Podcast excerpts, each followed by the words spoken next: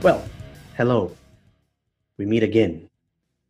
You and me, we're getting serious, right?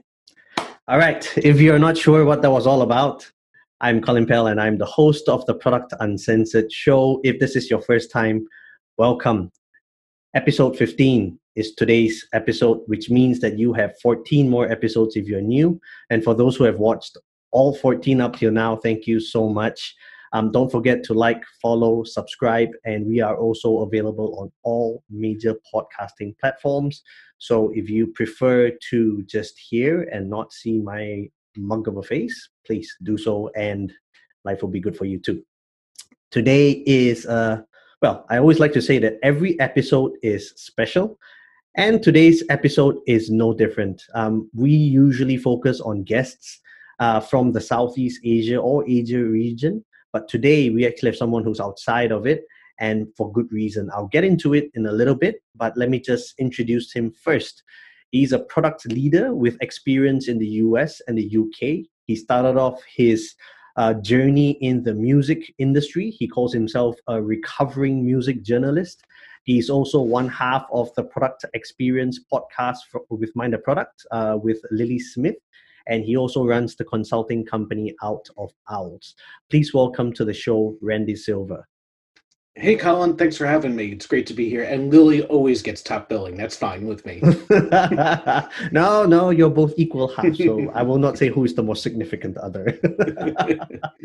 Yeah. So for those of you who, who like thinking Randy, you know, Lily, they sound familiar. Not so long ago in March, I think, end of March, um, actually Adrian from uh, BrainMates and myself, we actually got on a show with Randy and Lily to talk about building products in A PAC. Um, that show will be in the description as well. So it's great to now turn the tables. So I'm the interviewer and he's the guest. It feels so weird being on this side of it. Yeah, I know, I know. It, it, it yeah. When when I did it the other way around, like being the one asking the questions the first time, it was also quite weird, but I, I guess we, we tend to grow grow into it, so that's okay. Um, so thank you so much for joining us. Um, I want to talk mainly in a little bit about the book that you wrote, actually, and that's the reason um, for our listeners and viewers about why I thought it would be great to get Randy on the show. Uh, he's actually the author of the book, What Do We Do Now, uh, which is sort of like a product manager's uh, handbook to strategy in the time of covid nineteen. Um, so we're going to talk a bit about, well, a lot about that. But before we do that, I wanted to talk about Randy, the person first, right? Because this is, we always want, we're all about people. So we want to know more about you. So Randy, why don't you start by telling us about yourself? Yeah, sure. Uh, so like you said, I'm a recovering music journalist. I came out of school and ended up finding myself writing about music for a while. I did in a bunch of places, and then I ended up with Amazon and helped them launch their music store in the U S and U K as their first hip hop and children's music editor. And there's very little overlap in that. Yeah, but I was going to ask you, hip hop and children, do they overlap? Okay. Well, it's mostly hip hop, and then they threw miscellaneous at me, which they said was also ch- mostly children's music. And that was actually a ton of fun. And it was one of the first times I really learned to to innovate in a business setting, because I didn't want to just do Barney and Teletubbies and things like that. I want to do something interesting. So I got the idea to ask everyone I interviewed if they were a parent, and get all the, the people I knew who interviewed people to do the same thing. If you're talking to a musician who's a parent, what do you listen to with your kids? And we got the most incredible answers, and those were the best recommendations we ever did. And that's back when Amazon was human-powered or editorially powered, and that was probably the favorite thing I ever did there. Um, nice. But yeah, so I did that for a long time, and then I came over to the U K and helped them launch, and spent about six months getting the store up and running, and that was a great experience. And at the end of it, I said, you know, I like living in the U K better than Seattle. I want to stick around here. But I couldn't figure out how to do my job, because I'd spent years and years in the States as a as a writer and editor, and I still had the subject matter uh, subject matter expertise.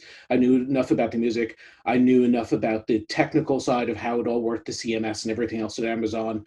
Uh, and I knew how to work with everyone at Amazon. What I didn't have in the U K that I'd had in the States was the uh, the relationships with other writers, with publicists, with artists, with people in the industry. And I didn't want to spend years building it up to get back to the same spot. So I started thinking about what is it that I actually do?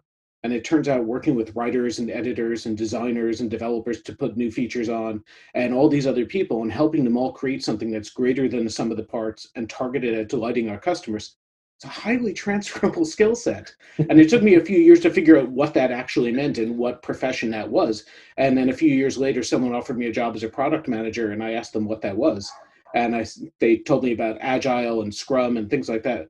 And I'd been an interactive producer for years at that point, which is the same real job, but with no discipline. You're just thrown together. There's no team. There's no structures.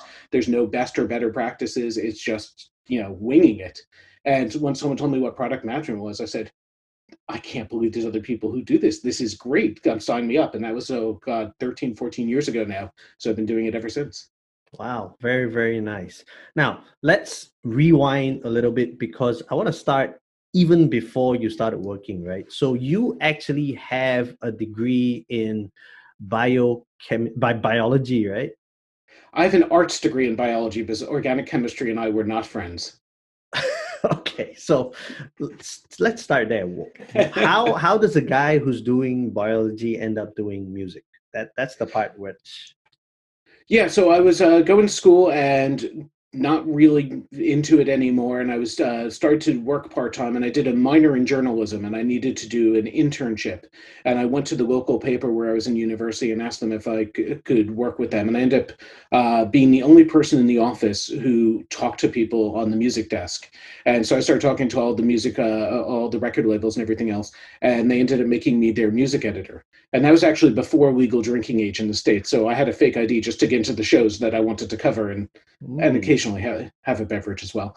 Um, but uh, yeah, so I did that for uh, for a few years and really enjoyed it and found out it was something I was good at and enjoyed. And uh, so I spent a few years, uh, about two years, going to school part-time and working pretty much full-time and really enjoying that. And when I finally uh, left school, I d- had a ton of credits and just uh, said, okay, let me get my degree so I can get on with life. Um, I just kept doing things in the music industry and did that for a while, and up until the point where I decided uh, streaming was coming in. The real reason I had started to, in the music industry was just to get access to stuff, mm-hmm. um, and re- enjoyed working with it. And the higher I got, the less I got to work with the artists I really wanted to. I had to work with the most popular artists, not the most interesting ones.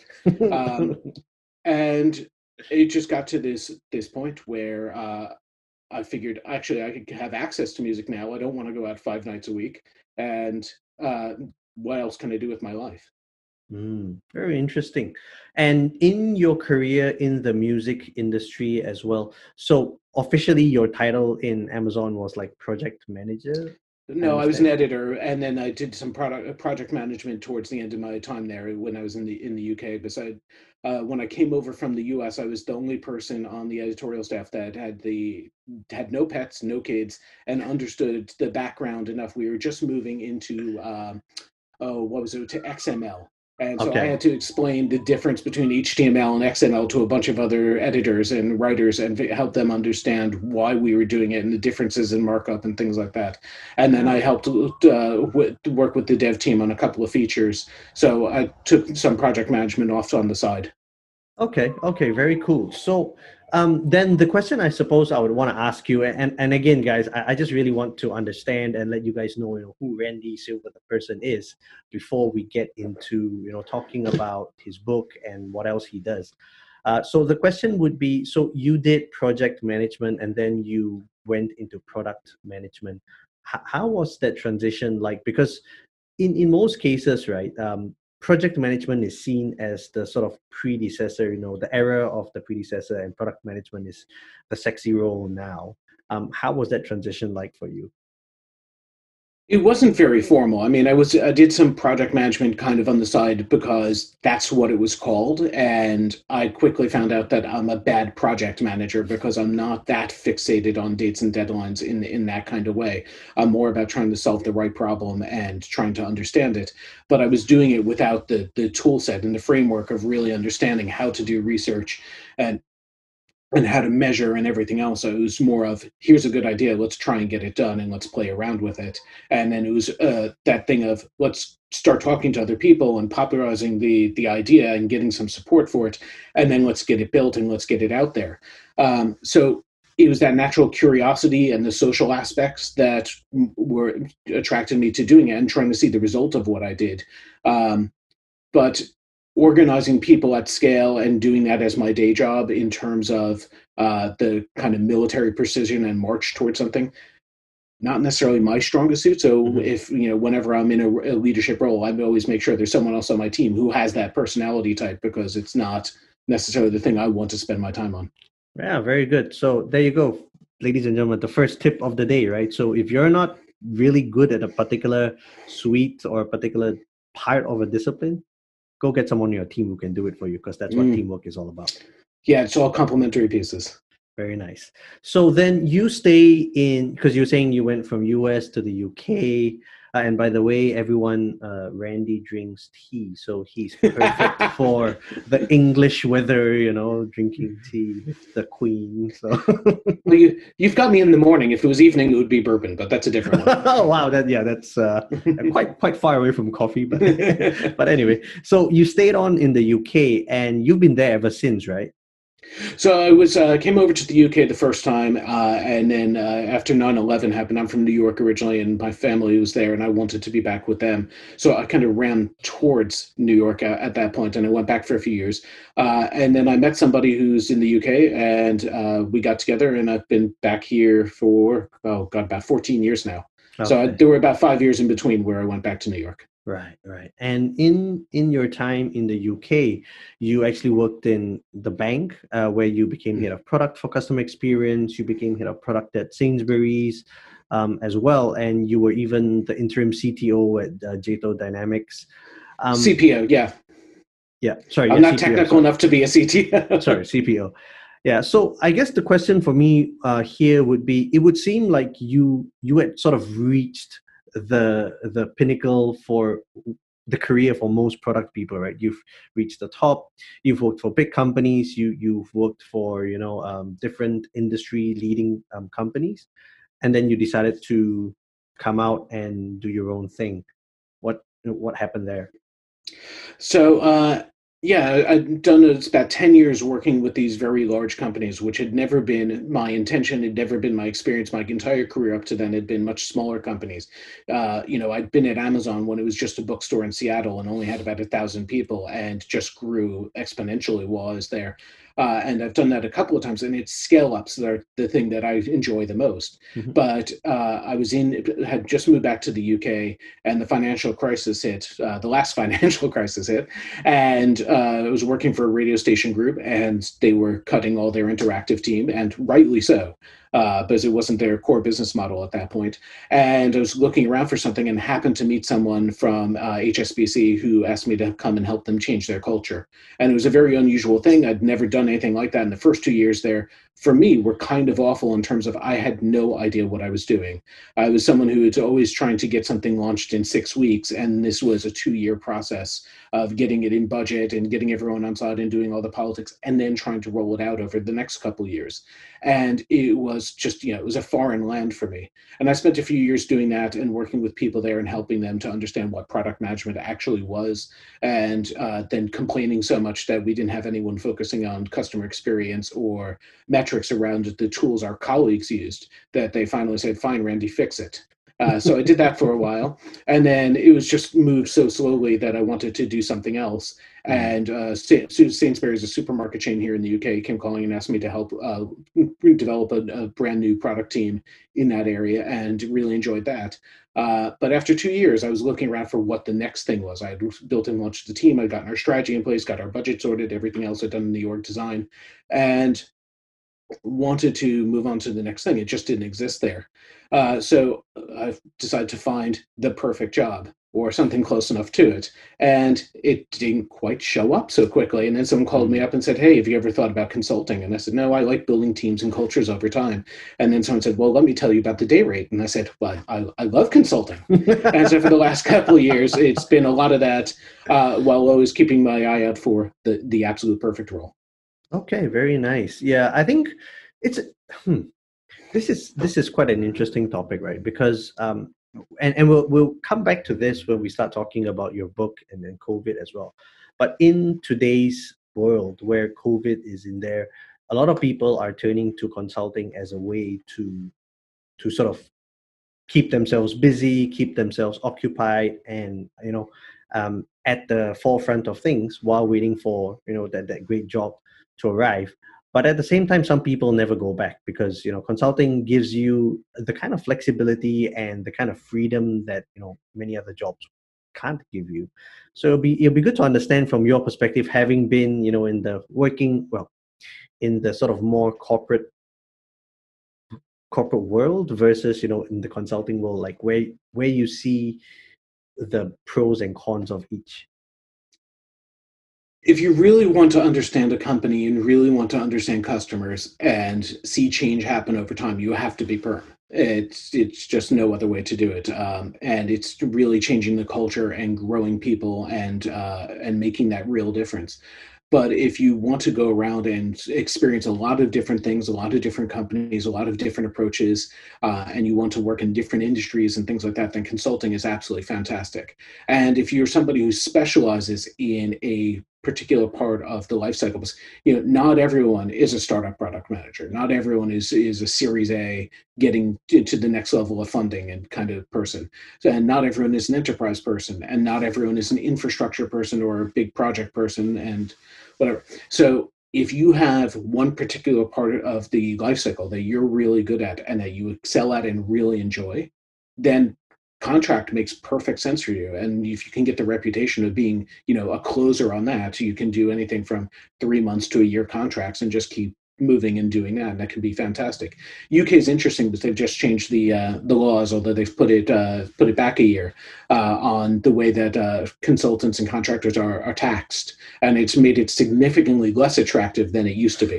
Um, so it's going to be interesting over here, but you know, it's, it's an interesting part of the industry. Uh, it can work really well, mm-hmm. but if you want to build those long-term relationships, you know, you're always kind of forming and norming when you when you contract and get, getting in place and really trying to understand everything. Uh, on the other hand, you're the genius who's come in from outside and everyone listens to for those first couple of months. So it's that it's that balance of which is it, because you know everyone knows when you've been somewhere forever that your voice has slightly less of an impact, and sometimes you actually have to bring someone else in just to say the same thing so that other people hear it for a change. That that is very true. And um, I was at this product meetup once, and we we were listening to a consultant from McKinsey um, talk about transformation. You know, a few companies was given examples. Um, and, you know, after after that meetup, some of us went out for, for drinks and we were saying, it's very interesting, right, that a lot of the things that the consultant was saying is true and very valid. Um, but he was also saying that, you know, people inside are actually saying the same thing. But for some reason, when you don't pay that guy on the inside, you know, an extra fifty thousand dollars, they don't want to listen. But the minute you're paying this other guy fifty thousand dollars, anything he says, you know, has to be right. So. Well, there's that terrible attitude. If you're still, if you're so smart, why are you still here? yeah, yeah, that's true. That's true, right? So I guess that's the, the the interesting conundrum between the two, the ends of the spectrum, so to speak. So let's let's talk about then a little bit about your podcast as well. So because I, I really want people to understand, you know, you you've got like so much experience, and I don't want to just you know say oh let's just jump straight straight into your book. So let's talk about how did you start the Product Experience podcast? Sure. Um, so. I was I got a chance to do a talk for Mind the Product at one of their conferences in uh, in Hamburg, Germany, and I wanted to get it really good. Uh, I knew it was a chance to do something, and I thought it was a really good talk. It was about uh, the, about the attitude product managers should have, and it was about uh, it was funny and it was interesting. It was uh, God's superheroes, superheroes and product, product managers. managers. Yep, yep. And I so I wanted. Yes, yeah, so I wanted to, to practice it a few times. I didn't want to, the first time I did it to be in on the stage in Germany. So I went around to a bunch of product tanks uh, around the U K back when you could still travel and do that sort of thing. um, and I, you know, road tested it and and I got it into a really good place. And I was feeling really good about it. But what I was really impressed by was the quality of all the other people who shared the stage with me. All these people had put a lot of thought into getting their message into a tight twenty minutes or so. And some, you know, some were better graphic packages than others, and some were better speakers than others. But they, for the most part, everyone had a really good message and was really uh, coherent about it. And I really learned something from a lot of these people.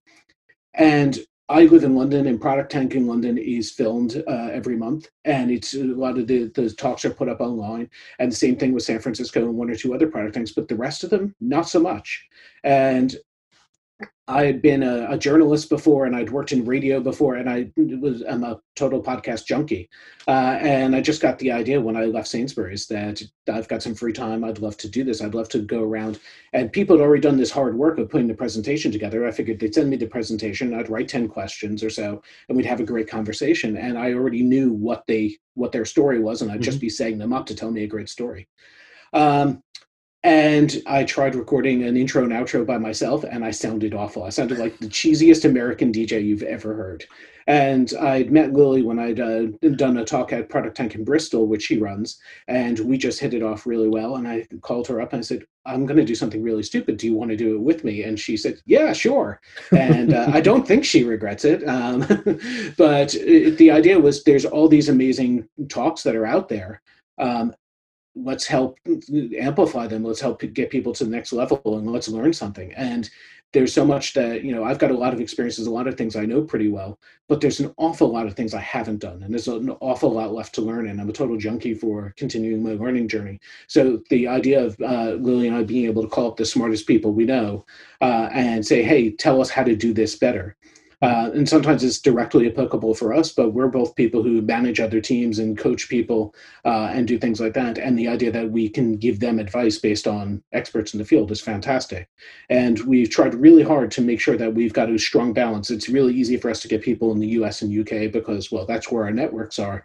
But we've tried really hard to make sure we're getting people from the rest of the world and having this really strong balance. And we're doing okay on that. We can always be better in, uh, there's always another form of diversity that you can be better on, but we're trying really hard. And we're always encouraging people, if you know someone who's got a great story, they don't have to be an expert in the field. In fact, those people are so easy to get on the podcast because they're mm-hmm. very self-promotional, uh, you know, like us. Uh, but it's the people who just show up and have one thing that they've learned and know really well, uh, or an interesting story or lesson that they've learned.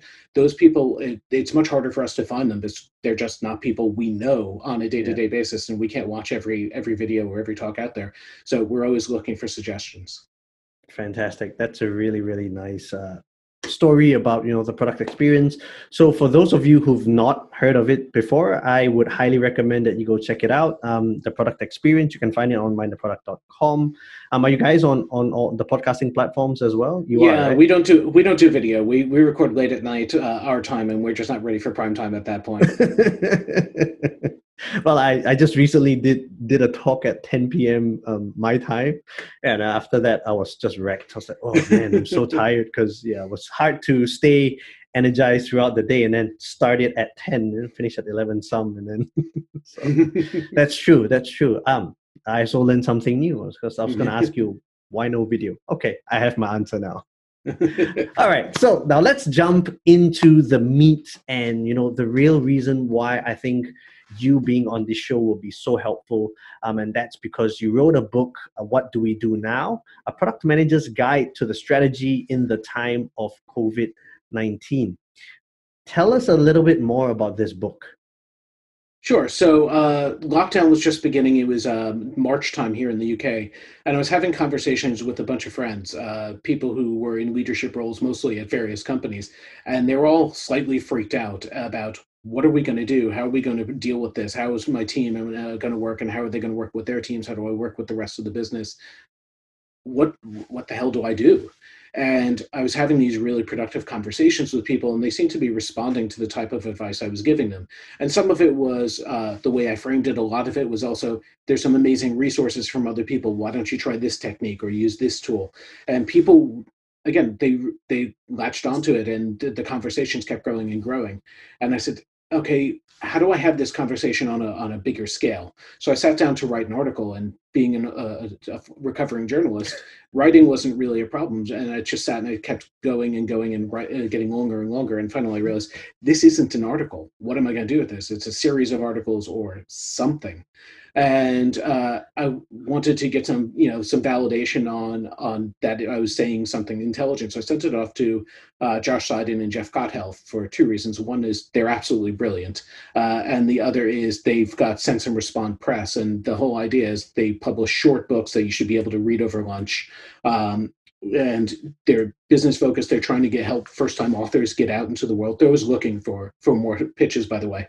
Um, and I said, guys, I've got this idea. It's something that is very much of the moment. I can write it really quickly, but here's a sample chapter. What do you think? Would you do it with me? And also, it doesn't feel right to try and profit off of something like this. Can we put all the profits to, to pandemic relief? And very surprisingly, about a week later, they said yes. And I said, oh, crap, now I've got to do it. So I've spent a, a week or so trying to write it and and getting pretty far. And then uh, Josh Seiden's an absolutely fantastic editor, and he uh, ripped it apart in, in a very gentle way. Uh, and we went through a couple revisions, and about a month or six weeks later, it was it was out. It was published. And um, it was... it's very different from most other product books that actually tell you the answers to things and say, this is the way to do it. This is what I've learned over years and years. The the idea here is we're in very uncertain times. And that's actually a superpower for product people, because we're used to ambiguity, uncertainty. We're trying to deal with hypotheses and iteration. And that's something that most other people in the business are not as comfortable with. Yeah. So what can we do? How do we use our superpowers in this time? And it was the basic, I started with the basic idea of, Uh, all product decisions are made based on two things. It's an understanding of your customer. What is the problem that they have, and how do they perceive it, and how do they prioritize it? And then what does the market look like, and how are we going to solve that problem better for our customer than anyone else can? And if your customer's outlook and priorities are changing and the market is changing, where do we start? So you start again at the beginning, and you do discovery work on that, and you go all the way through, and you do lots of different iteration, and uh, we t- just talk about a whole bunch of different things there. And what's been really interesting is, uh, so it was, I'm sorry, so it was much easier to write than a book that has answers. This is a book that just has, here's a lot of good questions, and here's some frameworks and ways to get those answers. Um, and what I learned that was really interesting over the first few months was I thought this was something that was going to be timely just for a little bit. And what I quickly learned is it was the question originally is, what do we do now? And now the question is, what do we do next? And it's the same thing. It's, it's product management in time of COVID nineteen is just an amplified version of product management in any time of uncertainty, which is, well, pretty much always. Mm-hmm. Mm-hmm. Yeah. So the be, sorry, before I continue, I just wanted to also highlight that the, the book that Randy wrote, right, um, all proceeds go to COVID charities, right? Um, I believe that uh, uh, which charities will will, will it it's just to, just to make it easy. It was uh, one charity. It's Medicines on Frontier, uh, simply because they're global, um, and they the work they do is always fantastic. And it was just a very easy way to to, to go forward and make sure we were covering what we needed. Okay, fantastic. So yeah, just I just wanted to highlight that, and that was one of the reasons why I felt like this would be um, something good to to also help to to bring attention to, because it's not something that, you know, Randy's going to profit off, but it's something that's going to help people who need it as well. Now, coming back to the book, you were saying that um, you know, this book was about what we do now, and then given the current situation, it's a, also a valid question to say, what do we do next? So, in your opinion, having written the book, having seen it sort of evolve in that sense, what do you think are the main differences between trying to do product management pre-COVID and trying to do um, product management post or, or, you know, in the midst of COVID?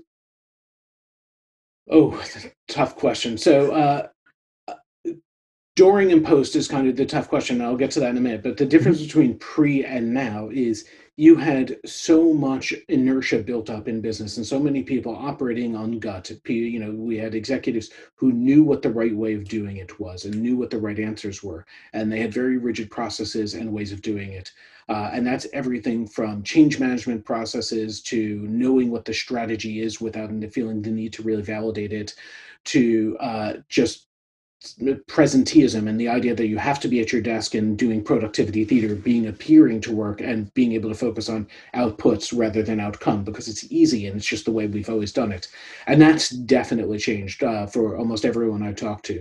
Mm-hmm. And there have been attempts to to make things work the way they did before. And we all heard the stories about uh, companies putting spyware on people's computers and uh, taking photos of them every couple minutes to make sure they're working.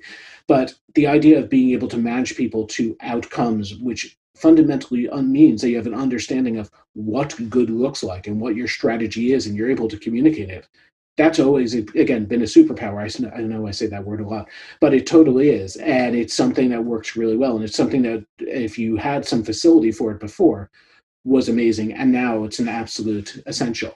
So I think that's the main difference between before and now. And uh, I also know people who, there's a retail chain here in the U K that needed to move from in-store shopping to curbside pickup. And that's something that normally uh, my friend was telling me would take them about six months and God knows how many meetings and just so much pain to do it. They did it in forty-eight hours. And they knew that uh, it was something that was existential for them. They had to do it. They also knew that they would probably get it wrong and they'd iterate on it. And, you know, or they wouldn't get it one hundred percent right. And getting it slightly wrong was not a bad thing. They had room to experiment and, and try things and change as they went along. And part of that is permission structure from their customers, because the customers weren't expecting perfection. They were expecting any effort at all uh, to, to try and make things easier for them. Um, but a lot of it was just the change in attitudes of uh, executives and people who had spent a lot of time building up fiefdoms and power structures within the company were now willing to collaborate in a different way. So that's a, a massive difference. In terms of going forward, I think it remains to be seen, but uh, you know, there's any number of things that are still going to be a problem. You can do everything right and still fail, as we all, all know. Uh, doing everything right just gives you a better chance of success. It doesn't guarantee success. Mm-hmm. Um, and there are going to be companies that say, we want everyone in the office and co-located, and that is our U S P now. That is what makes us special versus uh, companies that are Uh, working all or partially remote. Um, and so th- it's going to be lots of different ways. And as time goes on, we're going to continue to evolve and change and see different things happen. But it is just very different. The, the way that people communicate, the, the use of digital tools and, and collaboration technologies, the fact that everyone on a Zoom call or, or whatever uh, video conferencing you use is the same size on the screen is fantastic. Um, There are still problems for people who communicate in different ways. There's always the thing of uh, if you want to start a relationship, it's so much easier to do it in person than to do it on video. Um, but continuing a relationship on video is really not a problem. And it's something that absolutely does work. Mm-hmm. Okay. And so to follow on in that line of, of thought, one of the things that is very difficult to do now that, you know, w- one, it's lockdown. Two, people are working remotely. Three, people are even working in a dispersed manner. Some people have gone back to their home countries, working remotely from there, and some are not even in the same time zone. How, what advice do you have in terms of doing things like, let's say, team discovery or brainstorming sessions? These are things we all took for granted pre-COVID, and suddenly you realize right now it's it's so different, right? Um, what advice would you have for for these people? Uh, before you even get to that, there's a couple of things of go through all the meetings on your calendar, because if you're a product person, you probably have a pretty full diary, especially, and that was, was true pre-COVID, but especially now, and we're scheduled up the wazoo. Um, so go through every single meeting you have, and I ask you to go Marie Kondo on it. Say, does this meeting give me value? Does it give me joy? And if it doesn't, see what can you do with that meeting. Can you turn it into an asynchronous status update? Can you make have it less often? Does everyone in that call need to be there?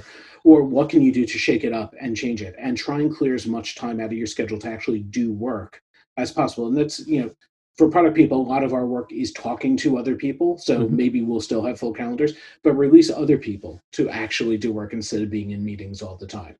Uh, so that's that's one thing. Um, Recruitment is going to be really interesting, because it, yeah, it really doesn't matter where you're physically located as long as you're in a time zone or uh, are comfortable working to time zone hours that your colleagues uh, have enough hours overlap that you can have a, a, a good amount of collaboration and discussion. Um, But there are amazing tools that allow us to do things uh, for brainstorming and things like that. And, you know, brainstorming doesn't always work. There's a, a site called Liberating Structures that has all yes. these different techniques and games that is really fantastic. And it's just different ways of getting creative and unlocking things. Uh, and there's, I've used a lot of these structures over the last few years, ever since I discovered it. And they're fantastic. Um, and I would just recommend using those as much as possible. Things like Miro and Mural are really wonderful uh, and help you with real-time collaboration and getting things in front of people, because words, uh, you can still be talking past each other when you just talk. Uh, having something written down really makes a big difference. Mm-hmm. And uh, we've got uh, po- uh, product experience episodes coming out the next couple of weeks uh, from when we record this with Matt LeMay and Adam Thomas. And Matt just did a talk at uh, Mind the Product DigiCon about one page, one hour, the idea that don't work too hard on something. Don't spend more than an hour or a page on something before you share it with at least one colleague to get some feedback and make sure you're working, that you're doing the right thing. And then Adam has a really great template um, about uh, the, the, was it, um, it's the B L U F, the bottom line up front. I always want to call it the big lie up front instead of the bottom line. It's that's my mental glitch. Um, Wouldn't be too far from the truth. But. But the idea is that it's not the big lie. It's the bottom line. It's get everyone focused on the same thing and make sure that everyone is actually agreed on something and get the contention out of the way early. Mm-hmm. Okay. Okay. Very nice. Um, so moving on, and this is a lot less about the book uh, right now and more about what your personal thoughts are on the current situation, right?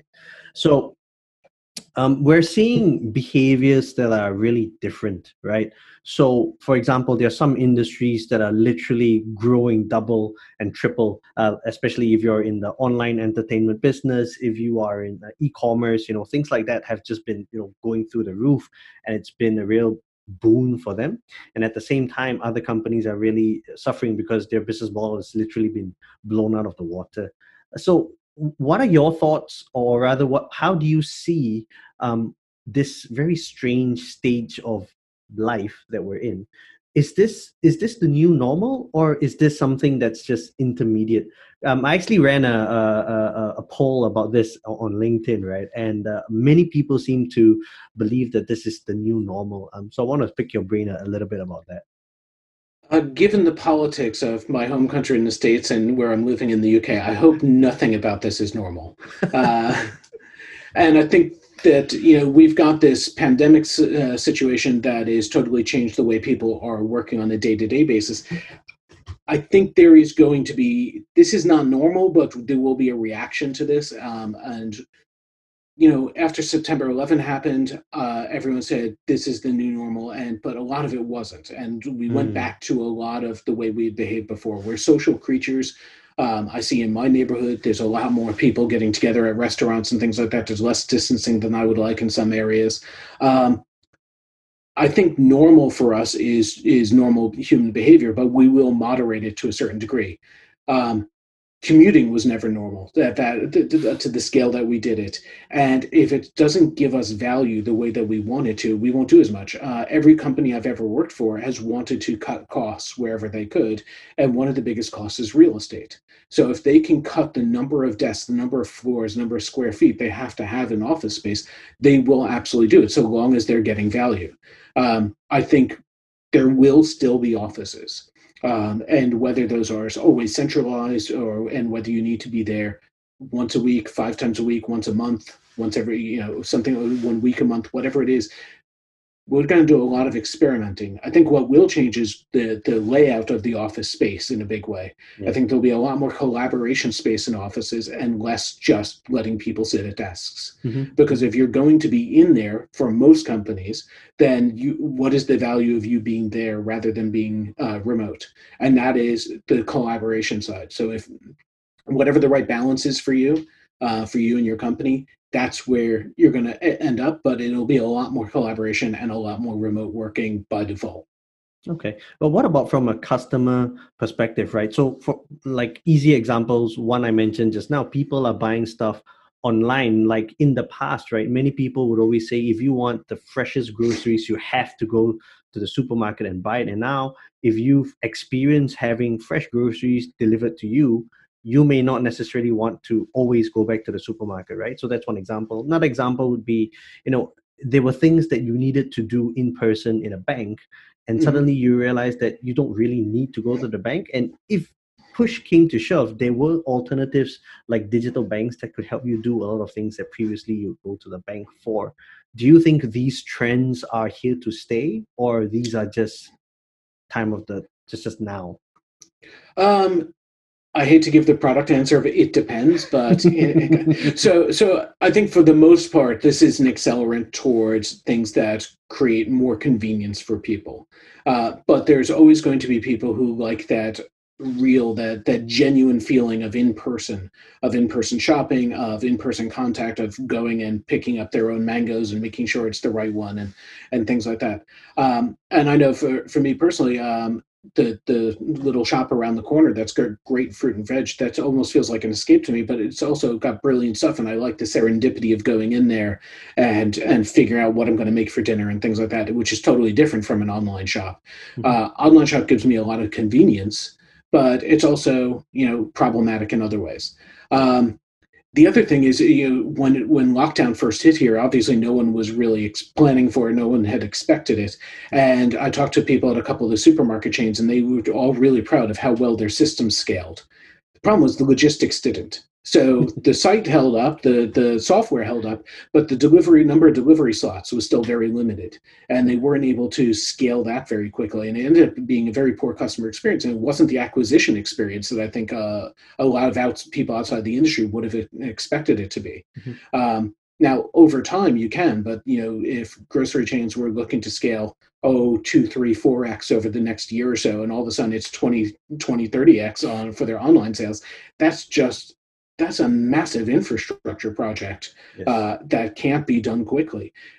Will it be done over time? Sure. And we were trending in that direction, but it's it, we, there's only so fast we can accelerate. But I'm also seeing that the shops near me, the butchers and the, the fruit and veg shops, really accelerating in their version of home delivery and local delivery. And there's a lot more neighborhood love in some places than than I've seen before. And uh, so where that's possible, and the the the tools to do that in a way that they never had uh, before in terms of do, doing online ordering. And it may not be things with huge amounts of choice, just sign up for a, a, a weekly box. But, you know, if you want customer service, you already know the, your vendor, or you can drop around or give them a call pretty easily. And it's a lot different and sometimes a lot more satisfying than dealing with an Amazon or somebody like that. So, yeah, yeah that's it true. Kind of goes both ways. I think there's opportunities uh, in every level. Mm-hmm. And so how would you advise like product managers who are planning, you know, because so did this, the, let, let me, let me, let me pull it back and explain a bit more. The question that I asked about whether this is the new normal or whether this is just for now is because I was thinking about how do product people plan for the future, right? Because mm-hmm. um, there are a lot of people who are saying that, you know, A, this is the new normal, but there are also people who are saying that, look, all data that you collect or all trends that you see now in the time of COVID cannot be used because you don't have a before, something to compare with. There's no baseline. And at the yeah. same time, we don't know how that is going to continue post-COVID, you know, hopefully that soon. Um, so yeah, so that's the, that's the conundrum that I was thinking about. And I figured this would be a good, great question to ask you as well. Yeah, I was on a panel a couple of months ago, and somebody asked uh, uh, myself and the other the other panelists, should I be doing any roadmap planning now? Because, you know, it's not normal. Should I wait for things to get back to normal before I, before we do the planning?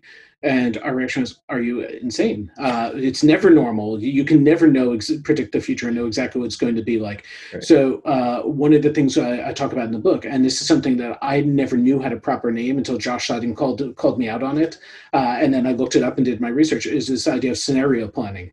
And it's a, it's a management consultant thing where you take a bunch of potential likely scenarios. Uh, so there will be no vaccine ever. There will be a vaccine in six months, in a year, in two years, uh, and a few things like, like that, and say, okay, what are the various implications of this? And then you say, okay, if this, then this is the right business play. If this, this is the right business play.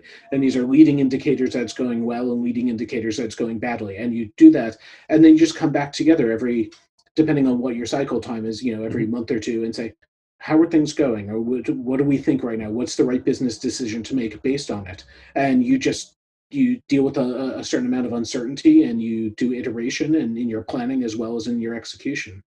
But to, to what you're saying, there's going to be opportunities at every part of the market, and there's always going to be disruption. Um, the idea that you can do things at that local level as well as at the global level, there's opportunities at both places. And you can be an incredible platform play by enabling all the local shops to do things really well.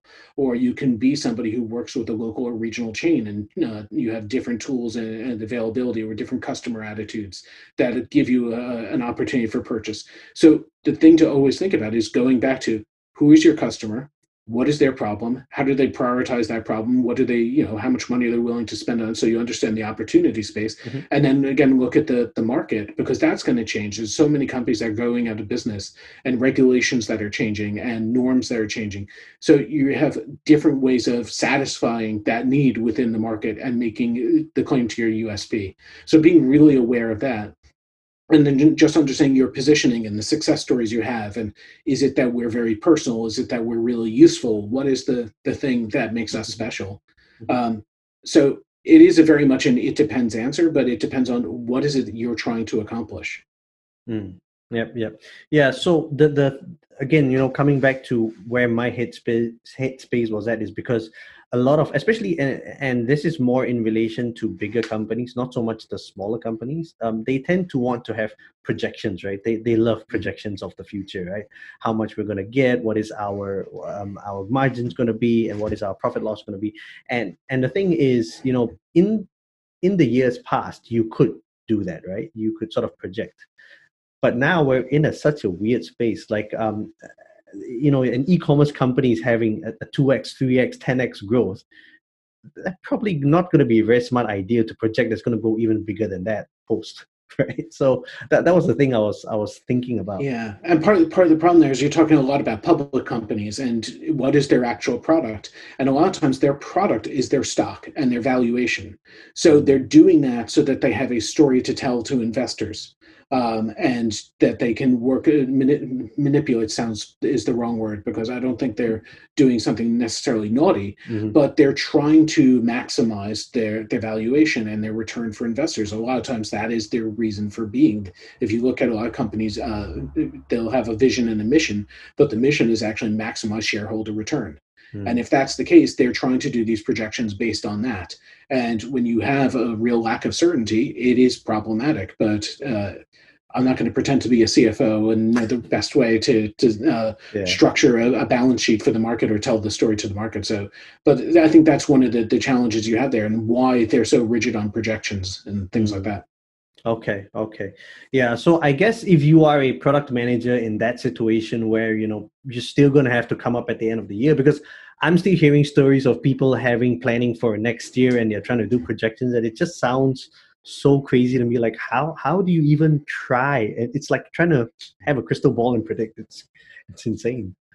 I like the uh, the the approach that Lucy McLean uh, talked about in uh, at, a, at a she did a talk at a, one of the Mind the Product uh, conferences, uh, and she also came on our podcast a while back. She talked about portfolio theory and the way of portfolio investment theory works, where there's a certain amount that is probably pretty predictable. There's mm-hmm. things that are pretty stable, and the things that you say, okay, we want to keep the lights on, keep this moving, and do maybe a ten percent return on this would be incredible. So that's what, seventy percent of your investment in portfolio. And then you've got the rest of it going into moonshots and marshots. And that's where it goes into Ken Norton's whole ten X type stuff. Uh, but you manage those things differently. So the things that are core to your business, that are stable and that are looking good, you put a certain amount of money in, and that is relatively predictable, and you treat it as such. The things that are riskier, that you only need one out of ten or one out of one hundred to hit, yeah. Yeah. You just manage them in a totally different way, and you manage your investment and your time in them in a totally different way. Uh, but it's being really conscious of the work that you're doing. Which bucket does it fall into, and which governance does it fall into? And that's something that especially bigger companies get bad at, because yeah. it's communication at a scale that is really hard. Totally agree. And that's great, great advice. I think it's always good to understand what you're trying to achieve, and whether, you know, this is for the cash cow or this is for, for your moonshots, and yeah, how you're planning to do it. So um, yeah, for those of you who are listening and you're a product manager and you're being asked to come up with crazy predictions, um, yeah, try to manage it in a way that makes sense, because there are certain things that can be done to say that, you know, pre-COVID, this is what it worked and this is how it's likely going to continue. And there are things like, look, we pivoted and this is suddenly so successful. How are we going to continue to try and take this to the next level? So I think that's really, really good advice from, from Randy. Now, still continuing on the theme of, you know, COVID and product, one of the trends that I've been seeing, and this is one of the trends actually that um, early on when many countries were going into lockdown, um, I actually said would happen, but I'm not really sure why it happened. So again, you know, picking on your brain, is that there were, in the beginning, when it was in lockdown, there were many companies who managed to survive the lockdown. But then we're also seeing that post the lockdown, There are also there the companies who survived the lockdown who are not surviving this recovery period. Why do you think this is the case? And and um, let let me try to sort of narrow it down to I, I'm seeing this happen in the product space. Um, ergo, um, product managers who are still losing their jobs. You know, companies seem to be doing okay. They've weathered what seemingly is the worst with lockdown, but they don't seem to be able to escape the recovery period. Yeah, so I don't know what the uh, government interventions in Asia were, but in the U S and U K, there was a lot of uh, very specific intervention to try and help keep companies and keep Correct. people afloat. And as that's starting to to wear off, uh, mm-hmm. companies are making di- very different financial calculations about what they can do.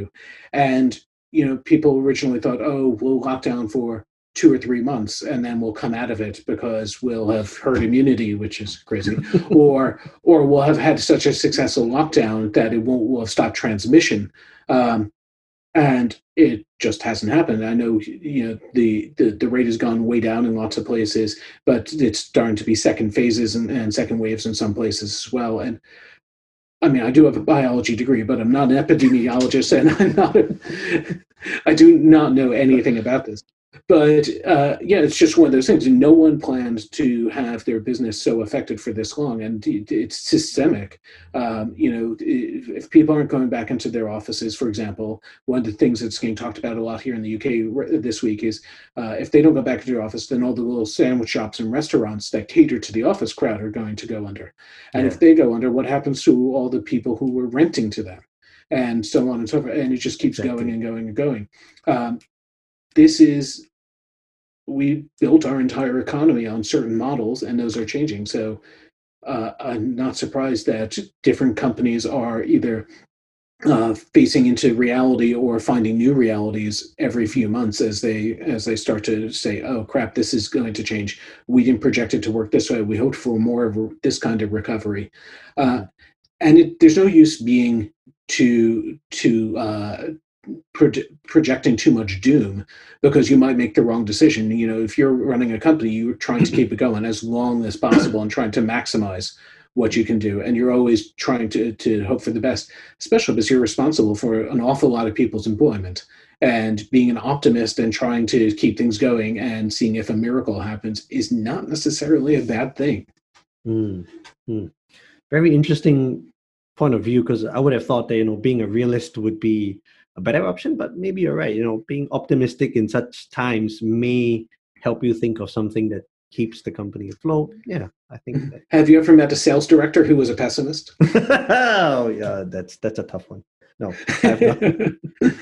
Probably resigned or retired. So, okay, last last question with regards to this, right? So we know that they are continuingly, continuing. Is that even a word? The people who are continuing to lose their jobs within the product space, what would your advice be for them?